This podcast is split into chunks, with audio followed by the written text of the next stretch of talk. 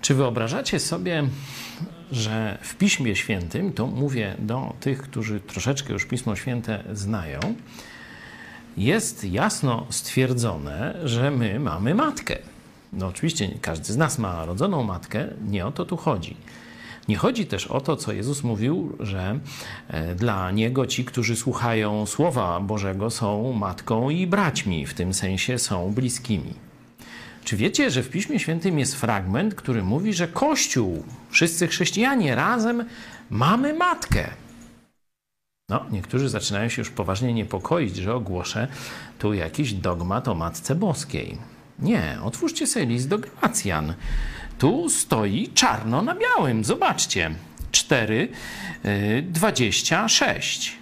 Jeruzalem zaś, które jest w górze, jest wolne i ono jest matką naszą. Sprawdziłem w Grece, rzeczywiście pasuje. Zobaczcie, nie kobieta, nie Maria, tylko Bóg używa tej frazy nasza matka w stosunku do Kościoła, że matką Kościoła jest ojczyzna w niebie, do której zmierzamy. Ciekawe, nieprawdaż? Jak to się odwraca nasze ludzkie czy fałszywe teologiczne myślenie?